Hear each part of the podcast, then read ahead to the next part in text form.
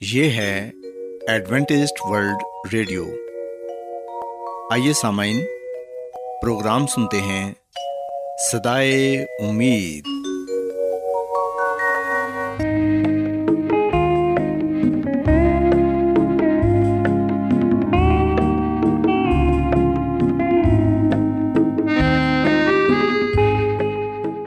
سامعین، پروگرام سدائے امید کے ساتھ میں آپ کی میزبان فرا سلیم اور صادق عبداللہ خان آپ کی خدمت میں حاضر ہیں۔ ہماری طرف سے آپ تمام سامعین کی خدمت میں اداب سامعین امید کرتے ہیں کہ آپ سب خدا تعالیٰ کے فضل و کرم سے خیریت سے ہیں۔ اور ہماری یہ دعا ہے کہ آپ جہاں کہیں بھی رہیں خدا مند خدا آپ کے ساتھ ہوں اور آپ کی حفاظت اور رہنمائی کریں۔ سامعین اس سے پہلے کہ آج کے پروگرام کو شروع کیا جائے آئیے پہلے پروگرام کی تفصیل سن لیں۔ پروگرام کا آغاز ایک گیت سے ہوگا اور اس کے بعد بچوں کے لیے بائبل کہانی پیش کی جائے گی۔ اور سامعین، پروگرام کے آخر میں خدا تعالیٰ کے پاکلام سے پیغام پیش کیا جائے گا۔ تو سامعین، آئیے آغاز اس خوبصورت گیت سے کرتے ہیں۔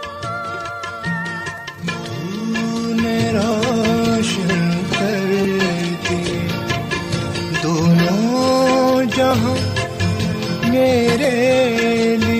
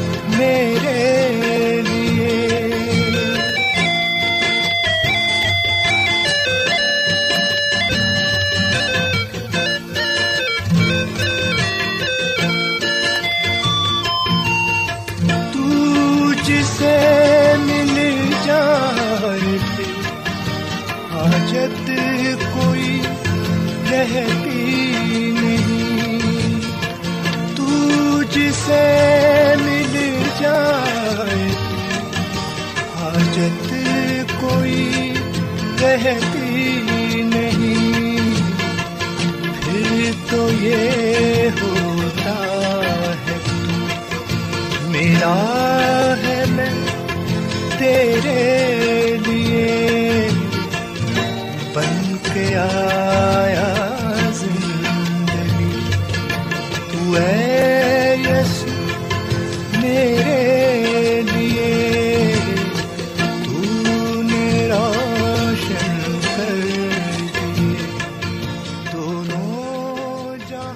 پیارے بچوں خداون کی تعریف میں ابھی جو خوبصورت گیت آپ نے سنا، یقیناً یہ گیت آپ کو پسند آیا ہوگا۔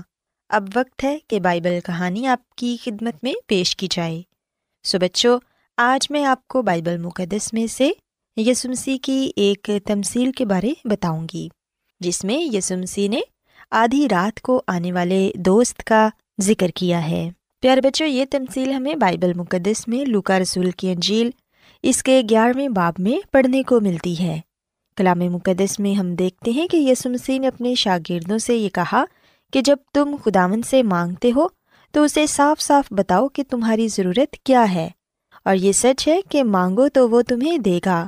اسے ڈھونڈو گے تو پاؤ گے۔ دروازہ کھٹکھٹاؤ گے تو خداون تمہارے لیے دروازہ کھولے گا۔ پیارے بچوں، اس تمصیل میں یسمسی نے یہ بیان کیا کہ تصور کرو کہ کسی دوست نے آدھی رات کو آپ کو جگایا ہے۔ وہ ایک لمبے سفر سے آیا ہے اور چاہتا ہے کہ آپ اسے کھانا کھلاؤ اور اس کے آرام کا بندوبست بھی کرو۔ لیکن آپ کے گھر میں کھانے کو ایک روٹی تک نہیں۔ اور اب آپ بہت پریشان ہیں اور یہ سوچ رہے ہیں کہ اب میں اپنے اس دوست کو روٹی کہاں سے لا کر دوں۔ چنانچہ آپ کو یہ خیال آتا ہے کہ آپ اپنے پڑوسی کے گھر جا کے اس سے کھانا مانگو اور پھر آپ اپنے پڑوسی کے گھر جاتے ہیں اور اس سے کھانے کو کچھ مانگتے ہیں۔ آپ اپنے پڑوسی کا دروازہ زور زور سے کھٹکھٹاتے ہیں اور پڑوسی کو پکار کر کہتے ہیں کہ میرا ایک دوست آیا ہے اور میرے پاس روٹی کا ایک نوالا تک نہیں کہ اسے پیش کروں۔ اس لیے مہربانی کر کے مجھے تین روٹیاں دے دو۔ لیکن بچوں، ہم دیکھتے ہیں کہ جب آپ اس اپنے پڑوسی کا دروازہ کھٹکھٹاتے ہو تو اندر سے ایک نیند بھری آواز آتی ہے۔ کہ اس وقت تنگ نہ کرو، ہم سب سو رہے ہیں۔ ہمیں اس وقت تکلیف نہ دو۔ اب دروازہ بند ہے اور میرے لڑکے میرے پاس بچھونے پر ہیں۔ میں اٹھ کر آپ کی مدد نہیں کر سکتا، لیکن آپ نہیں مانتے اور دروازہ کھٹکھٹاتے جاتے ہیں اور مانگتے رہتے ہیں، کیونکہ آپ کو اپنے دوست کے لیے روٹی کی بہت ضرورت ہے۔ اور پھر آخر کار وہ پڑوسی بستر سے اٹھتا ہے اور روٹیاں لاتا ہے۔ اور لا کر آپ کے ہاتھ میں دے دیتا ہے تاکہ آپ اس کی خلاصی کریں اور آپ مسکراتے ہیں اور زور سے شکریہ ادا کہہ کے جلدی سے اپنے گھر کو واپس چلے جاتے ہیں اور جا کر اس بھوکھے دوست کو کھانا کھلاتے ہیں۔ پیارے بچوں، بائبل مقدس میں ہم پڑھتے ہیں کہ یسمسی نے جب یہ تمصیل اپنے شاگردوں کو سنائی تو پھر انہوں نے یہ کہا کہ میں تم سے کہتا ہوں کہ مانگو تو تمہیں دیا جائے گا، ڈھونڈو تو پاؤ گے۔ دروازہ کھٹکھٹاؤ تو تمہارے واسطے کھولا جائے گا، کیونکہ جو کوئی مانگتا ہے اسے ملتا ہے اور جو ڈھونڈتا ہے وہ پاتا ہے، اور جو کھٹکھٹاتا ہے اس کے واسطے کھولا جائے گا۔ سو بچوں، ہم اس تمصیل میں واضح طور پر یہ بات سیکھتے ہیں کہ کس طرح وہ شخص اپنے بھوکے دوست کے لیے اپنے پڑوسی سے کھانا مانگتا ہے اور تب تک مانگتا رہتا ہے جب تک اسے مل نہیں جاتا۔ اس پڑوسی نے تو جلد اس کی مدد نہ کی اور اس کو جلد روٹی نہ دی۔ لیکن پھر بھی اس شخص نے ہار نہ مانی، بلکہ وہ لگاتار دروازے پر کھڑا مانگتا رہا۔ سو بچوں، ہمیں آج یہ بات سیکھنے کی ضرورت ہے کہ ہم کیوں خداون سے مانگنا اور دعا کرنا چھوڑ دیتے ہیں جبکہ خدا باپ تو ہماری ہر وقت دعا سننے کے لیے تیار رہتے ہیں اور اپنے لوگوں کی مدد کرنا چاہتے ہیں۔ سو ہمیں یہ چاہیے کہ ہم کبھی بھی ہار نہ مانیں، بلکہ لگاتار دعا کرتے رہیں، تاکہ خداوند ہمیں اپنی برکتوں سے نوازیں۔ اس کے علاوہ بچوں، ہم اس تمصیل میں یہ بات بھی سیکھتے ہیں کہ ہمیں دوسروں کی مدد کرنی چاہیے۔ جہاں تک ہو سکے، ہمیں کوشش کرنی چاہیے کہ ہماری اگر کسی کو ضرورت ہے تو ہم اس کی مدد کریں۔ کیونکہ جب ہم کسی کی مدد کرتے ہیں، تو اس سے خدا تعالیٰ خوش ہوتے ہیں اور ہمیں اپنی بہت سی برکتوں سے نوازتے ہیں۔ سو میں امید کرتی ہوں کہ آپ کو آج کی بائبل کہانی پسند آئی ہوگی۔ میری یہ دعا ہے کہ خدا مند خدا آپ کے ساتھ ہو اور آپ سب کو آج کی باتوں پر عمل کرنے کی توفیق عطا فرمائیں۔ کیا آپ بائبل کی مقدس پیشن گوئیوں اور نبوتوں کے سربستہ رازوں کو معلوم کرنا پسند کریں گے؟ کیا آپ دنیا کے ایسے رجحانات کے باعث پریشان ہیں؟ جو گہری طریقے کا اشارہ دیتے ہیں۔ ایڈوینٹیسٹ ورلڈ ریڈیو سنتے رہیے جو آپ سب کے لیے صدائے امید ہے۔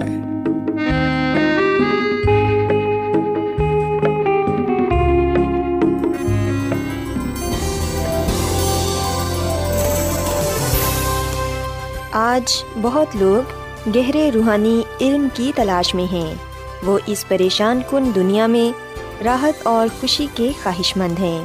اور خوشخبری یہ ہے کہ بائبل مقدس آپ کی زندگی کے مقاصد کو ظاہر کرتی ہے۔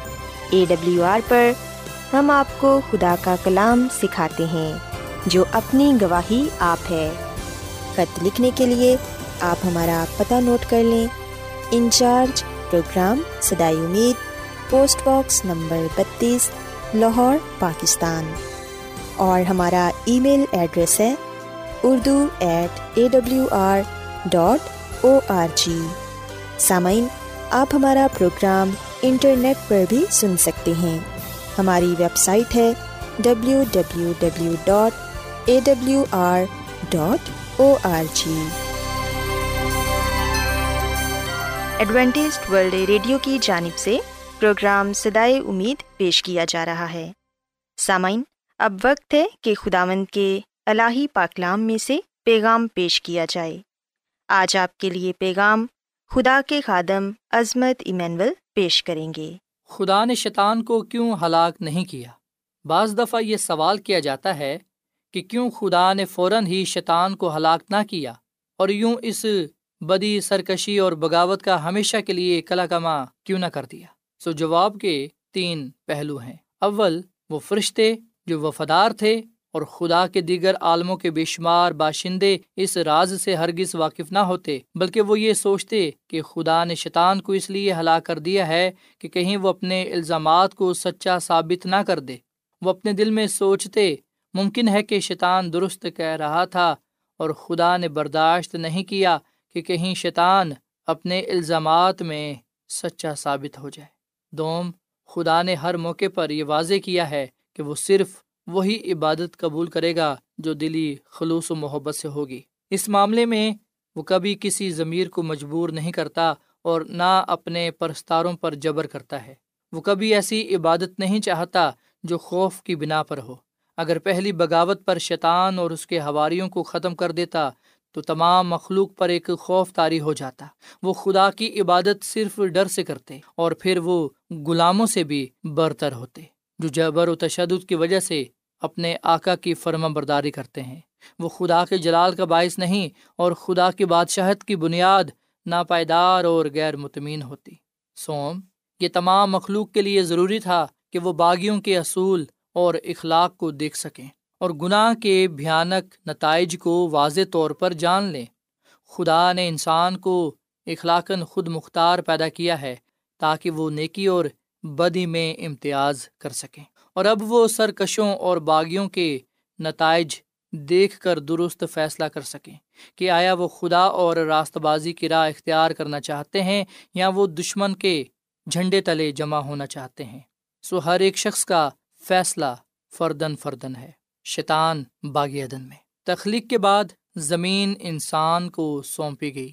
تو شیطان بھی باغ عدن میں آنمودار ہوا۔ صرف اس خیال سے کہ انسان کو باغی گروہ میں ملائے اور اس زمین کو اپنی بادشاہی کا مرکز بنائے تاکہ آسمان پر اپنے کھوئے ہوئے مرتبہ کو اس زمین پر اثر پیدا کر کے پھر سے حاصل کرے۔ وہ ہیلے بہانے سے عدن کے مکینوں کے پاس جا پہنچا۔ اس نے اپنے آپ کو اصلی شکل میں ظاہر نہیں کیا، بلکہ ایک خوبصورت سام کو اعلی کار بنایا۔ خدا نے باغ عدن کے درمیان ایک درخت، ان تمام درختوں میں صرف انسان کی وفاداری دیکھنے کے لیے رکھا ہوا تھا، اور یہ درخت نیکوبت کی پہچان کے درخت کے نام سے مشہور تھا۔ انسان کو سوائے اس درخت کے پھل کے، دوسرے تمام درختوں کے پھل کھانے کی اجازت تھی۔ خدا نے ہر چیز بہتات سے مہیا کر رکھی تھی۔ یہاں تک کہ انسان کا دل کسی اور چیز کی خواہشی نہیں کر سکتا تھا۔ اس لیے ہمارے پہلے والدین پر کسی قسم کی کوئی سختی نہ تھی۔ خدمد خدا نے آدم کو حکم دیا کہ تو باغ کے ہر درخت کا پھل بے روک تو کھا سکتا ہے، لیکن نکوبت کی پہچان کے درخت کا پھل کبھی نہ کھانا۔ کیونکہ جس روز تو نے اس میں سے کھایا تو مرا۔ پیدائش دو باپ، سولہویں اور سترویں آیت۔ اسی درخت کے پھل کو نہ کھانے کی وجہ سے انسان کو خدا کی تعظیم و تکریم ظاہر کرنا تھی۔ اور عدن اور تمام دنیا میں خدا کی ملکیت کو تسلیم کرنا تھا۔ شیطان موقع کی تلاش میں رہا اور اب اس نے ہوا کو بے خبر پایا کیونکہ وہ اپنے خاوند کو چھوڑ کر یوں ہی پھرتی ہوئی اس درخت ممنوحا کے پاس جا پہنچی اور اس کے پھل کو غور سے دیکھنے لگی۔ اچانک ایک میٹھی سی آواز درخت میں سے سنائی دی، جو اس سے مخاطب تھی کہ کیا واقعی خدا نے کہا ہے کہ باغ کے کسی درخت کا پھل تم نہ کھانا؟ شیطان سانپ کے ذریعے بولا یوں شیطان ہوا کی توجہ کو معذول کرانے میں کامیاب ہو گیا اور فوراً آزمائش میں ڈال کر اسے اپنے خالق کی عدول حکمی پر راغب کر دیا۔ اور عورت نے سانپ سے کہا کہ باغ کے درختوں کا پھل تو ہم کھاتے ہیں، پر جو درخت باغ کے بیچ میں ہے، اس کے پھل کی بابت خدا نے کہا ہے کہ تم نہ اسے کھانا، نہ اسے چھونا، ورنہ مر جاؤ گے۔ تب سانپ نے عورت سے کہا کہ تم ہرگز نہ مرو گے، بلکہ خدا جانتا ہے کہ جس دن تم اسے کھاؤ گے، تمہاری آنکھیں کھل جائیں گی اور تم خدا کی ماند نکوبت کے جاننے والے بن جاؤ گے۔ عورت نے جو دیکھا کہ وہ درخت کھانے کے لیے اچھا اور آنکھوں کو خوشنما معلوم ہوتا ہے اور عقل بخشنے کے لیے خوب ہے، تو اس کے پھل میں سے لیا اور کھایا اور اپنے شوہر کو بھی دیا اور اس نے کھایا، تب دونوں کی آنکھیں کھل گئیں اور ان کو معلوم ہوا کہ وہ ننگے ہیں۔ اور انہوں نے انجیر کے پتوں کو سی کر اپنے لیے لنگیاں بنائی پیدائش کی کتاب، تین باپ دوسری اعتا ساتویں تک۔ سو یہ ہے وہ سب سے گمناک کہانی۔ یہ صرف ایک یاداشت ہی نہیں کہ ہمارے بزرگوں کے ساتھ عدن میں کیا افسوسناک واقعہ پیش آیا، بلکہ یہ ایک غمناک کی یادگار ہے جو تمام بن انسان پر ٹوٹ پڑا۔ اس کی وجہ سے آنے والی تمام نسلوں پر نہ گفتہ عذاب ٹوٹ پڑا۔ صرف انسانی نسل کے جد و معروس اعلیٰ کی سرکشی اور حکم دولی کی وجہ سے تمام انسانوں کی تاریخ غم و تاثیف میں بدل گئی۔ انسان نے اپنا نیا رہنما چن لیا۔ اس نے خدا کی نافرمانی کر کے اس کے دشمن کو ترجیح دی اور شیطان کے ملاب سے وہ اپنے نگبان اور محافظ خدا سے علیحدہ ہو گیا۔ اور اب اسے گناہ کے نتیجے سے دو چار ہونا پڑا۔ خدا سے چھپنا، ممنوع پھل کھانے کے تجربے اور حادثے کے بعد خدا تعالیٰ نے شام کو ٹھنڈے وقت باغ میں آ کر آدم اور ہوا کو بلایا، لیکن اب وہ شرم محسوس کرتے تھے اور ان کے دل میں تاثیف کی لہر دوڑ چکی تھی اور ان کے ضمیر بہت بری طرح سے اپنے قصور کا بوجھ اٹھائے ہوئے تھی اور خدا سے جس کی محبت اور رغبت کو انہوں نے ٹھکرا دیا تھا، ملنے سے گھبراتے اور ڈرتے تھے۔ اب پہلی دفعہ انہوں نے محسوس کیا کہ ہم نے مصنوعی کپڑے نہیں پہنے ہوئے ہیں۔ اپنی ضرورت اور کمی کو پورا کرنے کے لیے انہوں نے انجیر کے پتوں کو سی کر اپنے لیے لنگیاں بنائی وہ خدا کے سامنے کیسے آ سکتے تھے؟ اور اس کے محبت برے چہرے کو کیسے دیکھ سکتے تھے؟ وہ شرمندہ تھے اور خوف سے ہراساں تھے کہ کہیں ایسا نہ ہو کہ خالق کی قدرت سے فوراً تباہ و برباد ہو جائے انہوں نے خداوند خدا کے حضور سے اپنے آپ کو باغ کے درختوں میں چھپایا، تب خداوند نے آدم کو پکارا اور کہا کہ تو کہاں ہے؟ اس نے کہا، میں نے باغ میں تیری آواز سنی اور میں ڈرا کیونکہ میں ننگا تھا اور میں نے اپنے آپ کو چھپایا اور اس نے کہا کہ تجھے کس نے بتایا کہ تو نے ننگا، کہ تو ننگا ہے کیونکہ تو نے اس درخت کا پھل کھایا جس کی بابت میں نے تجھ کو حکم دیا تھا کہ اسے نہ کھانا۔ پیدائش تین باپ، نو سے گیارہویں اب گناہ کی قرار کے لیے اپنے قصور سے بری ہونے کی خاطر حضرت ابراہم اور ہوا ایک دوسرے پر الزام لگاتے ہیں۔ آدم نے کہا، جس عورت کو تو نے میرے ساتھ کیا ہے، اس نے مجھے اس درخت کا پھل دیا اور میں نے کھایا۔ پیدائش دو باپ، بارہویں آئے یہاں آدم نے دونوں یعنی خدا اور اپنی بیوی، ہوا پر الزام لگانے کی کوشش کی ہے۔ خدا نے اس کا ساتھی اسے دیا، اور اب اس کا انجام یہ تھا کہ اس نے اس کو گمراہ کر دیا۔ لیکن آدم کو ہوا کے لیے شیطان کی بات پر کان نہیں لگانا چاہیے تھا۔ یوں وہ اپنے قصور کے لیے دوسروں کو ذمہ دار بنانے کی کوشش کرتا ہے۔ اور جب عورت سے اس کی حکم عدولی کی وجہ دریافت کی گئی تو وہ بھی اپنے خاوند کی طرح کہنے لگی کہ شیطان نے مجھ کو بہکایا تو میں نے کھایا۔ پیدائش کی کتاب تین باپ تیرہویں آئے گناہ کی مزدوری۔ لیکن گناہ سے آسانی سے یوں سبک دوش نہیں ہو سکتے تھے، کیونکہ یہ واضح ہے کہ ان کا قصور تھا۔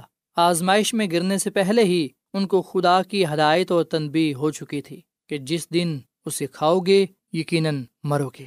یعنی اس وقت سے وہ بربادی اور موت کے ماتحت ہوں گے اور ہمیشہ کی زندگی کا حق ان سے چھین لیا جائے گا۔ اب وہ بے عذر تھے۔ جو کچھ انہوں نے کیا تھا، عمدہ کیا تھا۔ اس لیے گناہ کا خمیازہ اٹھانا ضروری تھا۔ پھر اس خدا نے عورت سے کہا، میں تیرے درد حمل کو بہت بڑھاؤں گا، تو درد کے ساتھ بچے جنے گی۔ اور تیری رغبت اپنے شوہر کی طرف ہوگی اور وہ تجھ پر حکومت کرے گا۔ پیدائش تین باپ، سولہویں آیت اور آدم سے اس نے کہا، کیونکہ تو نے اپنی بیوی کی بات مانی اور اس درخت کا پھل کھایا جس کی بابت میں نے تجھے حکم دیا تھا کہ اسے نہ کھانا۔ اس لیے زمین تیرے سبب سے لانتی یعنی مشقت کے ساتھ تو عمر بھر اس کی پیداوار کھائے گا اور وہ تیرے لیے کانٹے اور اونٹ کٹارے اگائے گی اور تو کھیت کی سبزی کھائے گا۔ تو اپنے منہ کے پسینے کی روٹی کھائے گا، جب تک کہ زمین میں تو پھر لوٹ نہ جائے۔ اس لیے کہ تو اس سے نکالا گیا ہے، کیونکہ تو خاک ہے اور خاک میں پھر لوٹ جائے گا۔ پیدائش کی کتاب تین باپ کی سترویں اعتا انیسویں تک۔ شیطان جب انسان کے زوال کی تکمیل کر چکا، تو اس کو اور موزوم بنانے کے در پر ہوا، جتنا بھی اس کی بسات میں تھا، اس کی صحیح بلیغ کی سب سے پہلی شرمناک سیاہ کاری کا عکس بیچارے معصوم حابل پر پڑا۔ یعنی کائن نے حابل کا خون بہا دیا۔ اس طرح غم، مصیبت، ماتم اور خوف گناہ گار انسان کا حصہ ہو گیا۔ اس نے ہوا میں بویا، اس لیے بگوئے گرد بعد ہی اس کی حاصلات ٹھہرے۔ تمام بن انسان کے رنج و عالم کا واحد نتیجہ اگر تلاش کیا جائے تو محض یہی ہے۔ تمام روح زمین کے وسیع قبرستان جہاں لاتعداد انسان موت کی نیند سوئے ہوئے ہیں، یہ سب اسی خوفناک داستان و یاداشت یعنی حکم عدولی اور خدا سے سرکشی کے باعث ہے۔ سو دنیا اب تک جھولا گاہ بنی ہوئی ہے، جہاں خدا کی بادشاہت اور شیطان کی بادشاہت کی سفارائی دوش بدوش ہو رہی ہے۔ اور اس وقت تک ایسا ہی رہے گا جب راستی اور ناراستی کے درمیان گمسان کران کا قطعی اور آخری فیصلہ نہ ہو۔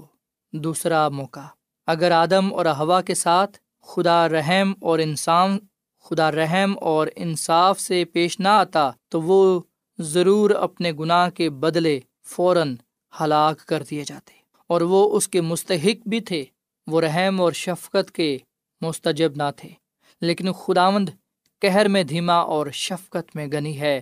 گنتی کی کتاب چودہویں باپ کی اٹھارہویں آئے پہلے سے ہی اس نے انسان کی نجات کی تجویز کر رکھی تھی، جس سے وہ چاہتا تھا کہ گری ہوئی نسل کو اس تجویز کے انکشاف کے لیے موقع دیا جائے۔ وہ انسان کو ایک اور موقع دینا چاہتا تھا۔ خدا کے اس رویے کی نسبت داؤد نبی گاتے ہوئے یوں بیان کرتے ہیں۔ اے خداوند، اگر تو بدکاری کو حساب میں لائے تو کون قائم رہ سکے گا؟ پر مغفرت تیرے ہاتھ میں ہے تاکہ لوگ تجھ سے ڈریں۔ میں خداوند کا انتظار کرتا ہوں۔ میری جان منتظر ہے اور مجھے اس کے کلام پر اعتماد ہے۔ صبح کا انتظار کرنے والوں سے زیادہ ہاں صبح کا انتظار کرنے والوں سے کہیں زیادہ۔ میری جان خداوند کی منتظر ہے۔ اے اسرائیل، خداوند پر اعتماد کر، کیونکہ خداوند کے ہاتھ میں شفقت ہے۔ اسی کے ہاتھ میں فدیا کی کثرت ہے اور وہی اسرائیل کا فدیا دے کر اس کو ساری بدکاری سے چھڑائے گا۔ زبور ایک سو تیس، تیسری اعتا آٹھویں تک۔ آدمی نے اپنے آپ کو مفت بیچ دیا۔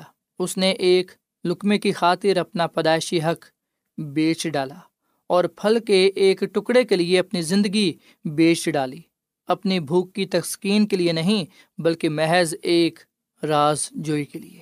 چند سال ہوئے ہیں، پیمپے شہر کے کھنڈرات کو دیکھتے ہوئے وہاں کے عجائب خانہ میں، جس کو ماہرین اثار قدیمہ نے جو اس شہر کے کھنڈرات کو کھود رہے تھے قائم کیا تھا جا پہنچا۔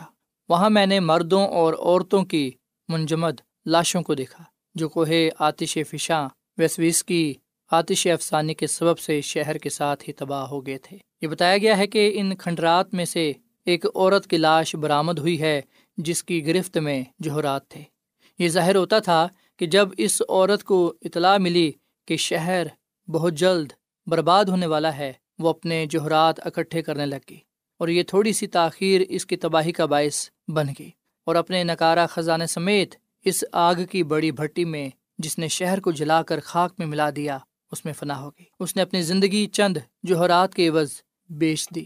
حال ہی کی بات ہے کہ ایسوسی ایٹ پریس نے ایک اطلاع پہنچائی ہے کہ ایک ملا نے اپنی زندگی جنوبی فلپائن کے سمندر میں صرف پانچ روپے کے نوٹ کی خاطر جو جہاز پر سے سمندر میں گر گیا تھا، جہاز پر سے چھلانگ لگا کر تباہ کرتی آخر ایک گھنٹے کے بعد اس کی لاش جہاز پر لائے گی انہوں نے دیکھا کہ وہ نوٹ مضبوطی سے اس کی مٹھی میں پکڑا ہوا ہے۔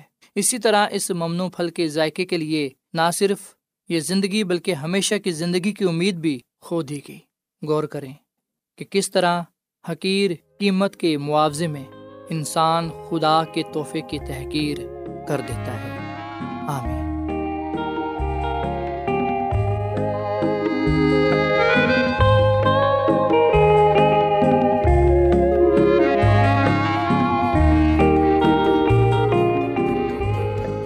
روزانہ ایڈوینٹسٹ ورلڈ ریڈیو چوبیس گھنٹے کا پروگرام جنوبی ایشیا کے لیے اردو، انگریزی پنجابی، پشتو، سندھی اور بہت سی زبانوں میں پیش کرتا ہے۔